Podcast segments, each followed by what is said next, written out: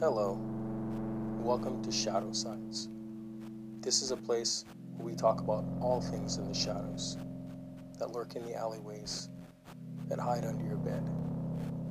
This is your host, Jordan Reyes, and again, welcome to Shadow Sides.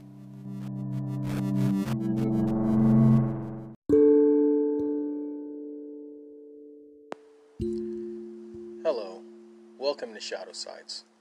This is your host, Jordan Reyes, a place where we can talk about all things in the shadows that lurk in the alleys, that hide under the bed. We're going to talk about people with shadow sides and the shadowy side of life. Again, welcome to Shadow Sides. So I got to open my episode today with a, a little, a little, I'm a little upset. I was recording an episode earlier that was amazing. Um, I don't know what happened. Maybe I hit a button or something, but the episode got completely erased. Uh, didn't save at all. I'm really upset. Um, I know I was talking for a long time. I, I don't know if there's a certain time limit I have to talk, but um, I'm gonna try. I'm gonna go through all the material I was reading. If I have to split the episodes, then I'll do that. but now, let's enter my attempt to to, re- to redo this episode right. So,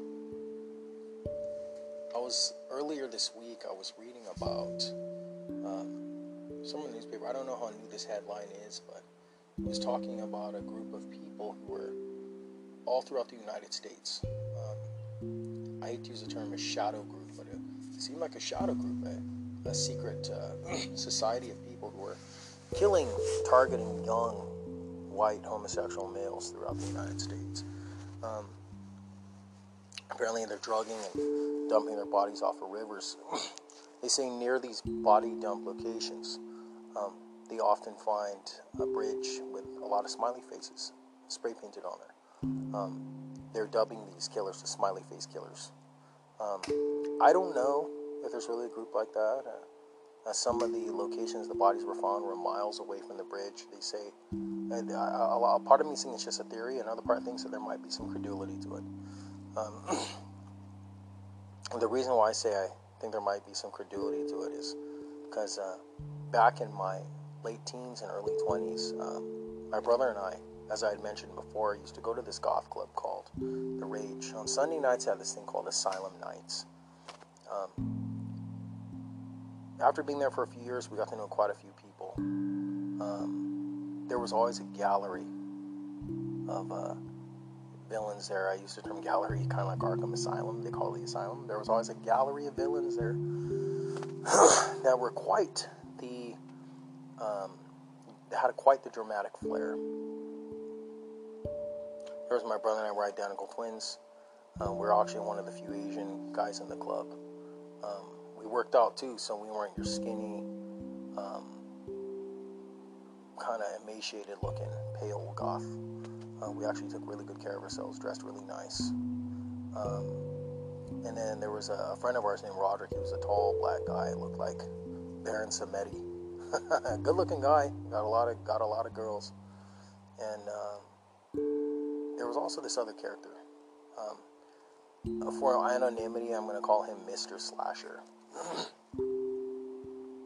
Mr. Slasher was a mid to late 50 something Caucasian male. He had his gray hair cut in a kind of a Julius Caesar style haircut, uh, like a Caesar cut. And he wore glasses and he wore a gray suit. He looked very, very business, very normal for a club full of goth kids and vinyl and leather and spikes.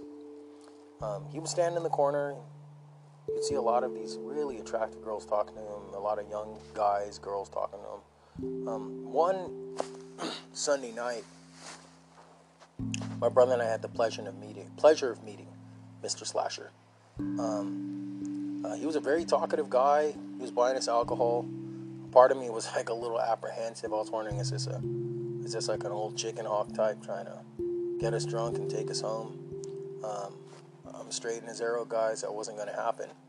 Um, but no, Mr. Slasher was not that type. Mr. Slasher was just a very generous, jovial guy who liked to buy things. He liked to share the wealth. He, was, he appeared to be a wealthy guy, and come to find out later on, he was. Um, one of the Sundays we were hanging out at Mr. Slasher was a Sunday night. It was kind of a boring Sunday night. There was nothing going on. Like I said, it was the usual gallery of villains, uh, all the same old girls um, hanging out. Mr. Slasher came up to my brother and I, and he was like, "Hey, do you guys want to go somewhere where, it's a little more active?" We're like, "Yeah, yeah, let's." Uh, and I, we were like, "Hey, man, we don't got much money. We just, we just, you know, we paid our money and we got a few little money for drinks, and we, the rest was our cover charge to get in." He goes, "That's okay. I got you guys." So we rode Mr. Slasher's car. He was driving a, I believe, a silver Lincoln Town Car. Really nice, big luxury car. So we leave the bar, and on the way out, Mr. Slasher tells the bouncers, "Hey, we're going to be coming back." So they put stamps on our hands, which is they usually don't allow ins and outs at the Rage. So we go out with Mr. Slasher. We hop in his car. We're driving, having a good time. He said, "Hey, don't worry about it, guys. I'll take you your drinks and everything." So we're we're having a good time. We're a little apprehensive. First time hanging out with Mr. Slasher. Um, so we get to this uh, bar downtown, and uh, it's called. Uh, I can't think of the name, but it's it's a bar in S and 10th Street, and uh, they hold a night there called Lipstick. I love Lipstick. It's a British rock night, and uh, Mr. Slasher um, liked Brit rock too, and it was it was one of the other clubs that uh, some of the other people at Asylum Nights went to when they didn't feel like being Asylum. I liked I liked I like Lipstick. You'd see a lot of you know these uh, alternative rock chicks running around and they were just beautiful fur coats and everything. They had the Euro trash look. Um, the place was dimly lit. It had red lights uh, where the people were drinking and eating.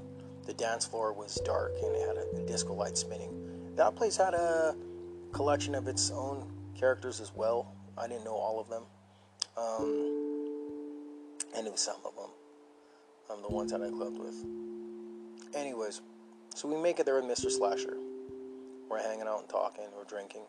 And the more he drank, the more he talked. He got a little more loose. Like he was talking already, but he started to get very open with his life. And we came to find out Mr. Slasher was a uh, uh, a former Vietnam vet, um, um, divorced, um, had an ex-wife. Him and her, I think, lived through the summer of love and the decade of decadence, the 80s. Um, they did what people did back then, you know, um, some little was it Tom, Carol, Ted, and Alice stuff, if you know what I'm saying. Um, they were still friends. She works for the government, or worked for the government. I don't know if Mr. Slasher's still alive. This was a long time ago, but he was older by then. He, if he's alive, he'd be a real old now. but him and his wife were still friends. Uh, Mr. Slasher had a, a, certain way about him, very, uh, a certain charisma. Um, a lot of young girls hanging on him. It probably it was his money. Like I said, we came to find out Mr. Slasher did have money. So we hung on a lipstick. He bought us some drinks, got a little bored, and he was like, hey, do you want to head back to the asylum? I said, sure. So we head back to the asylum when it picked up. There were more people there. It was a lot cooler. But on the way to the asylum, that was the thing. The drive back to the asylum was interesting. Mr. Slasher had drank already, and he was he drove surprisingly well for a guy who was pretty well intoxicated. Um, I forgot to mention one thing. When we were at Lipstick, a song came on by the Rolling Stones because Lipstick was British rock night, so they played old and new British rock. Um, a song by the Rolling Stones called Paint It Black. You guys are probably familiar with that. Mr. Slasher started recollecting. He goes, I remember I used to listen to this song when we were flying over uh, villages in Vietnam. Uh, he'd be shooting Viet Cong out of the helicopter. He was if you looked at his eyes, he had this glazed look in his eyes, and he was getting taken back. To this day, I don't know if he was blowing smoke, but it looked it looked real legit. I mean, if he was blowing smoke, he was a good actor. He should shouldn't have been standing in a nightclub. Um, so now let's hop back into the car ride to the Rage. So we're in the car ride to the Rage. Mr. Slasher starts to tell us a little bit about himself. Uh, outside to find out he was divorced and all that, we found out that he lived. Um, about 35, 40 miles up Highway 16. Um, it's a back road that leads up to Jackson, um, El Dorado, Rancho Murieta. Um, nice areas. Keep going up. A lot of wealthy people live there. come to find out, he worked for himself. He was a he was a refinisher of antique furniture, and uh, one of his clients was actually Shirley Temple, um, also known as Shirley Temple Black. um, he also started talking about how on lonely nights after the club, he would put his hands behind his back like he was handcuffed or tied, and uh, he would uh, drive his Lincoln Town Car with his teeth all the way from the club, 35 to 40 miles back home on that dark, lonely stretch of road. Very interesting guy. So we finally make it to the club. We get back in. We're saying hi to all of our friends. Um, we make it to the corner where the uh, old timers would sit at. They had different tables in the club. They had the gay table, they had the Kinderbat table, then they had the old timer table. My brother and I, we kind of hung out with ourselves. The old timers thought we were cool, so they, they let us talk. All the all the new and upcoming wanted to hang with the old timers. Old timers were pretty respected. and my brother and I were hanging out with them. We didn't make a big deal out of it. They wanted us to kick it. My brother and I were, uh, you know, um, we, you know, it was cool. It was cool. So we're kicking it, and then all of a sudden, Mr. Slasher starts talking to one of the guys at the old timer table. And the guy comes out. He's a really nice guy. They're drinking and stuff, and the, the guy that's with Mr. Slasher goes, "Hey, should we tell him? Should we tell him?" And uh, I look over because I kind of my ear perked up. I was like, "What is he talking about?"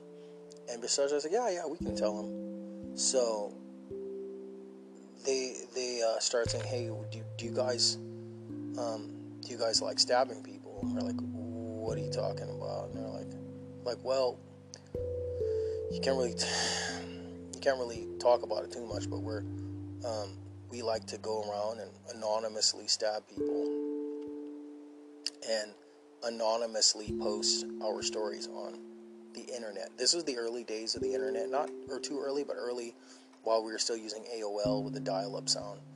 Um, they said they were part of a group of people called themselves stabbers and would post their stuff on stabbers.com. I don't know how true it is. Um, I have some vague memory of looking it up, and I believe there was a site called stabbers.com. Don't quote me on it. I may have been a drunken night, but um, if he was blowing smoke, um, it was pretty darn convincing smoke. Um, they talked about it in detail. I don't remember all of it, but uh, they were talking about stabbing people, running away, and posting it online. Um, the reason I bring that up is because uh, um, a, I wanted to take you back in time to a part of my life, and then B, um, we're going to be talking about a group of people, elite group of people. They consider themselves a secret society, and no, we're not going to talk about the smiley face killers. Um, what we're actually going to talk about is something different. We're going to do something a little different today. Um, we're going to talk about the top 10 serial killing, long haul truckers. All right, guys, that's what we're going to talk about today. I'm going to take a short break, be back in a moment.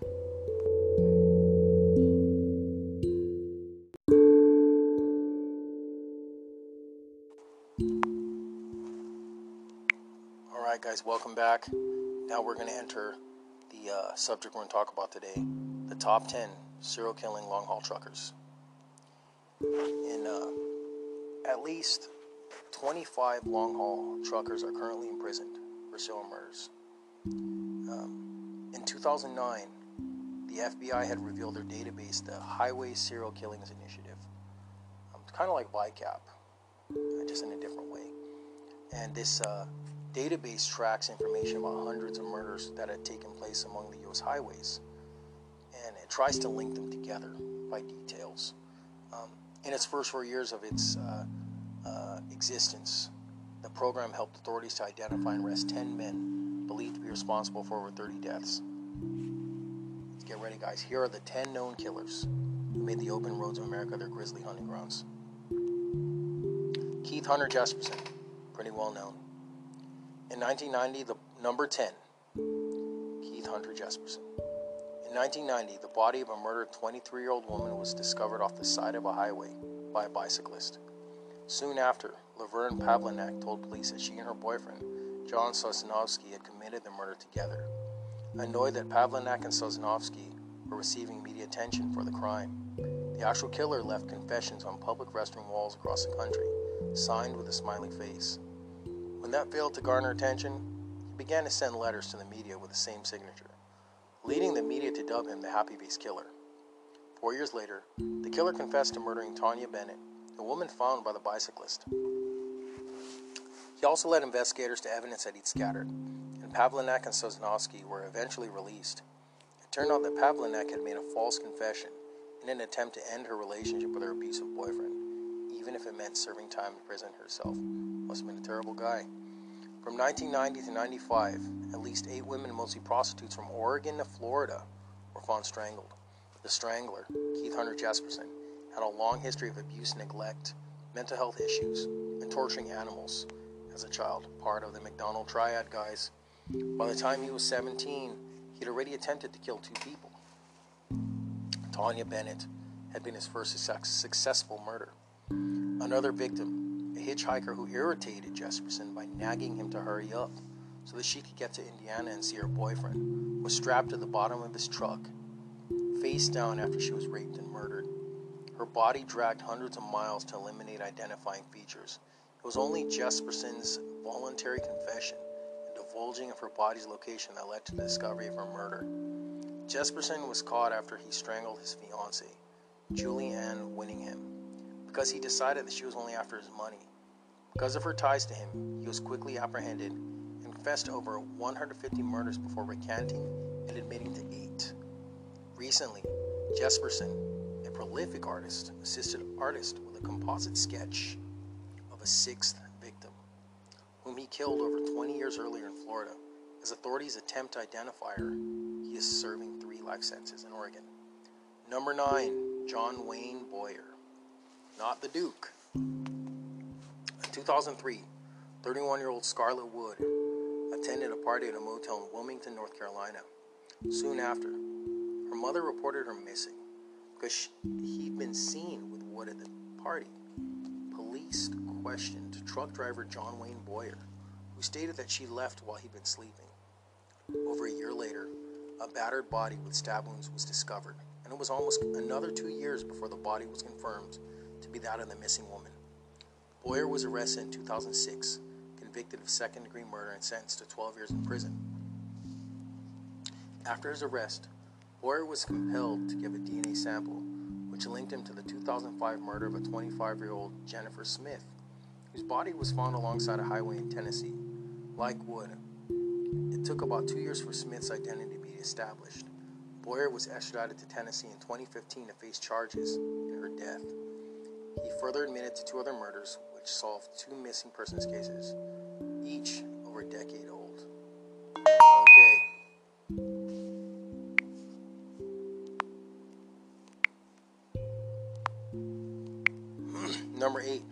Scott William Cox.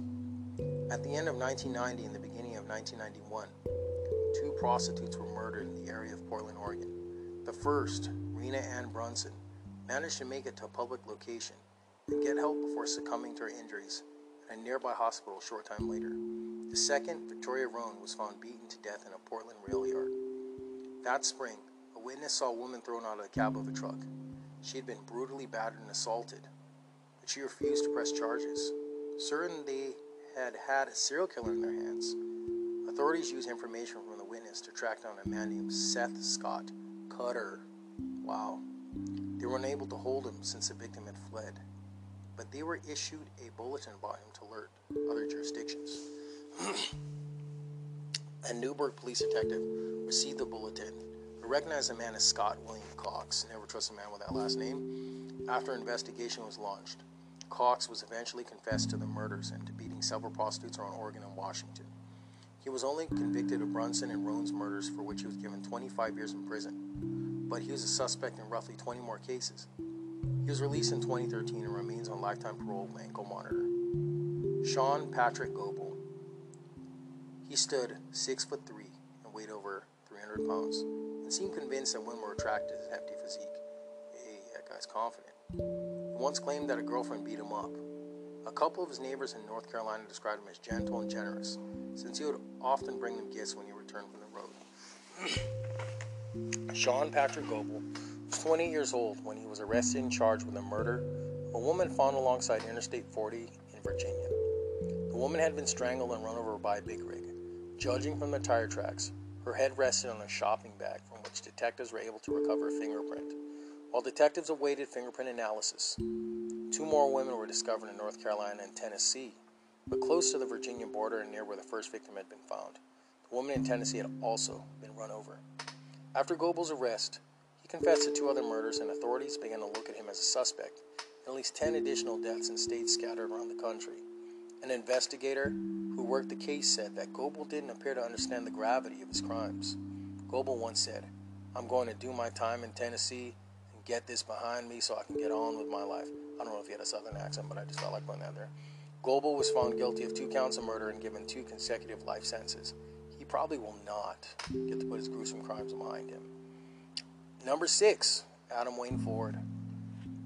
I hope I mentioned seven last time, but we're at number six. There probably wasn't any other reaction than astonishment and horror when Wayne Adam Ford walked in a police station in Eureka, California, carrying a Bible and a severed breast. He confessed to murdering four women from 97 to 1998. Ford's wife had filed for divorce and refused to let him have visitation with his young son. His escalating anger at her, he said, drove him to murder prostitutes and hitchhikers he picked up along his truck routes. He claimed to have tried to revive each woman. Nice guy, to no avail. Two of the women were dismembered, and all were discarded in waterways around California. One victim remains anonymous. Her body was too badly mutilated be identified. Despite the depraved way he killed his victims, Ford stands on among serial killers as one of the few to express remorse, having tearfully told police that he didn't want to be responsible for any more deaths. At the time of his confession, Ford was not a suspect in any of the homicides. He received the death penalty. All right, guys, we're going to take another short break. My mouth's getting kind of dry here. We'll be back in a moment.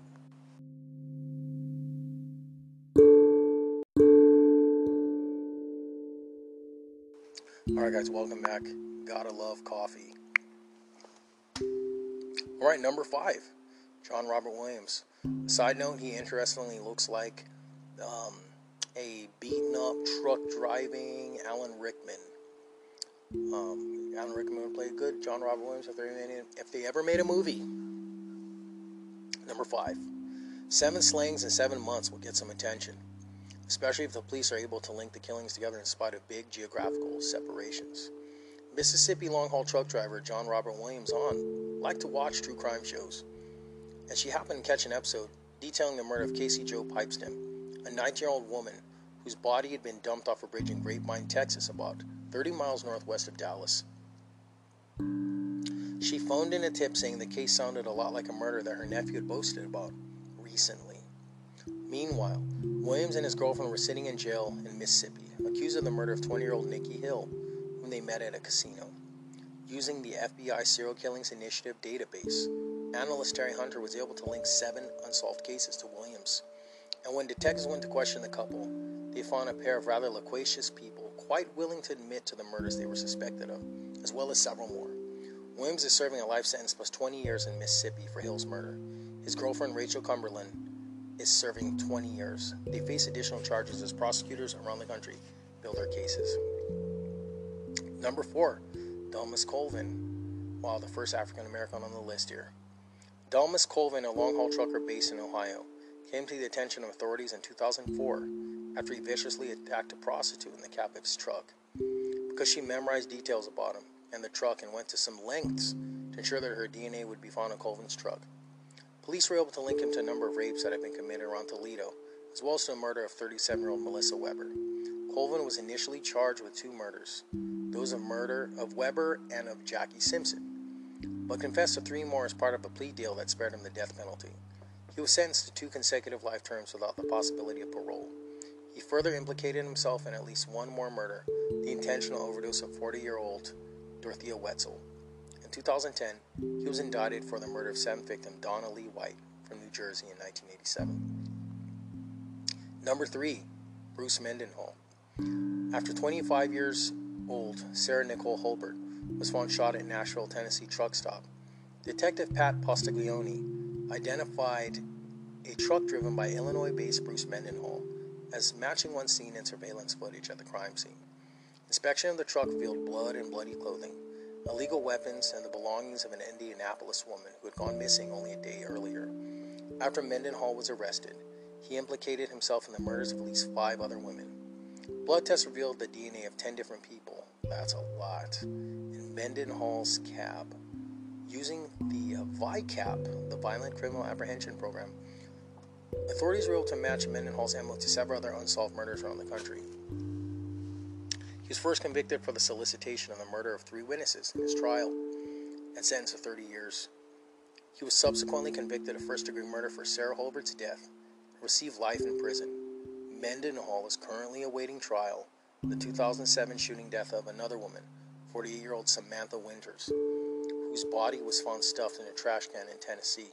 He will then go on trial in Indiana and Alabama, while police continue to investigate his ties to other unsolved murders around the country, as well as numerous cold cases stretching back decades in Tennessee alone.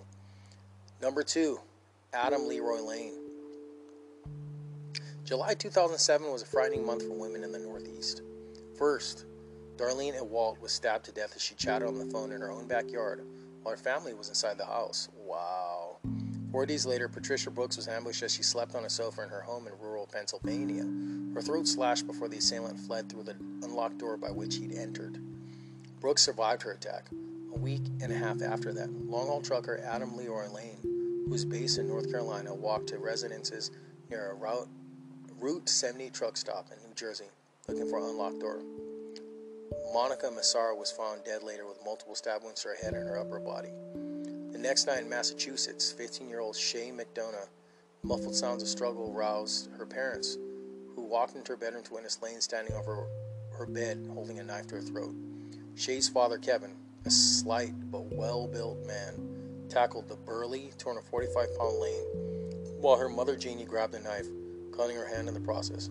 Thus ended Lane's killing career. Wow, they tag team on that guy. Straight Marvel Capcom tag team move, that guy. Through blood evidence found on the knife he'd used, Lane was linked to the first three stabbings. For the attack against Shea, he was sentenced to 20 to 35 years. For Darlene Ewald's murder, he received life in prison while Patricia Brooks' attack got him another 10 to 20 years. For Monica Massaro's murder, he was sentenced to 50 years.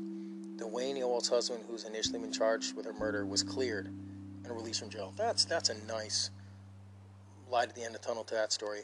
Finally, we're at number one. A guy I never heard of, Robert Rembert Jr. Kind of a superhero thing where they got the first name and last name the same letter, but this guy's no superhero. the time of this writing, Robert Rembert Jr. is only an accused serial killer, an over-the-road driver based out of Cleveland, Ohio. Cleveland makes a lot of psychos, man. Rembert served six years in 1997 for voluntary manslaughter after shooting 24-year-old Dadron Lewis. But prosecutors say Rembert murdered at least Rembert murdered at least one more person that same year and was and was responsible for three murders in 2015. In September 2015, police arrested Rembert as he exited a truck stop shower. They believe that only the day before, Rembert shot and killed his two housemates, Morgan Neitzel, age 26, and his own cousin, 52 year old Jerry Rembert, because he used Neitzel's car as his getaway vehicle. Police easily tracked him down. After Rembert's DNA was sampled as part of the investigation, he was linked to the rape and strangulation murder of 31 year old Kimberly Hall. DNA and her matter of death match evidence. In the case of 47 year old Renee May Payne, who was killed in the first half of 1997.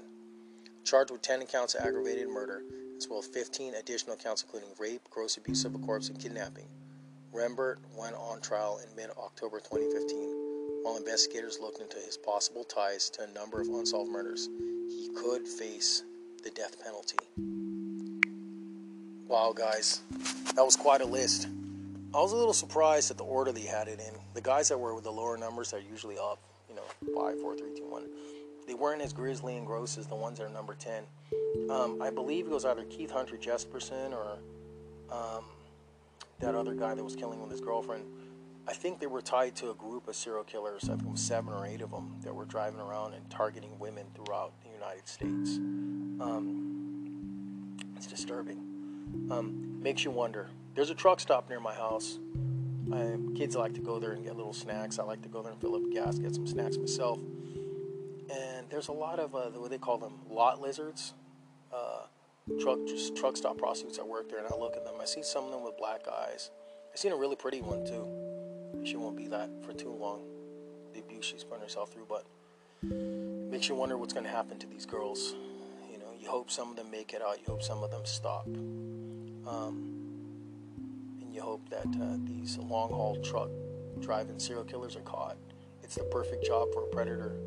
Um, normally, serial killers stay in their own neighborhood because they're familiar with it.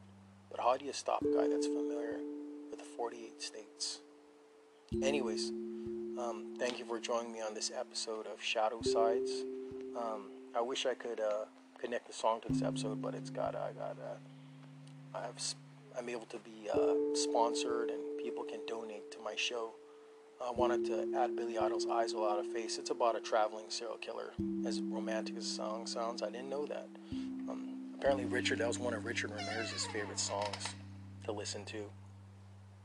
So, um, as I say in my goodbyes, um, guys, um, um, help a brother out. Um, please donate if you enjoy my show. It would be much appreciated. It would help me to make more shows. Like I said, I'm a struggling security officer who wants to podcast eventually full time. so I want to, by do, having donations and sponsorships, that help me improve the quality of my show and also allow me to do it more full time. Thank you guys. Uh, take care. See you from the shadow side.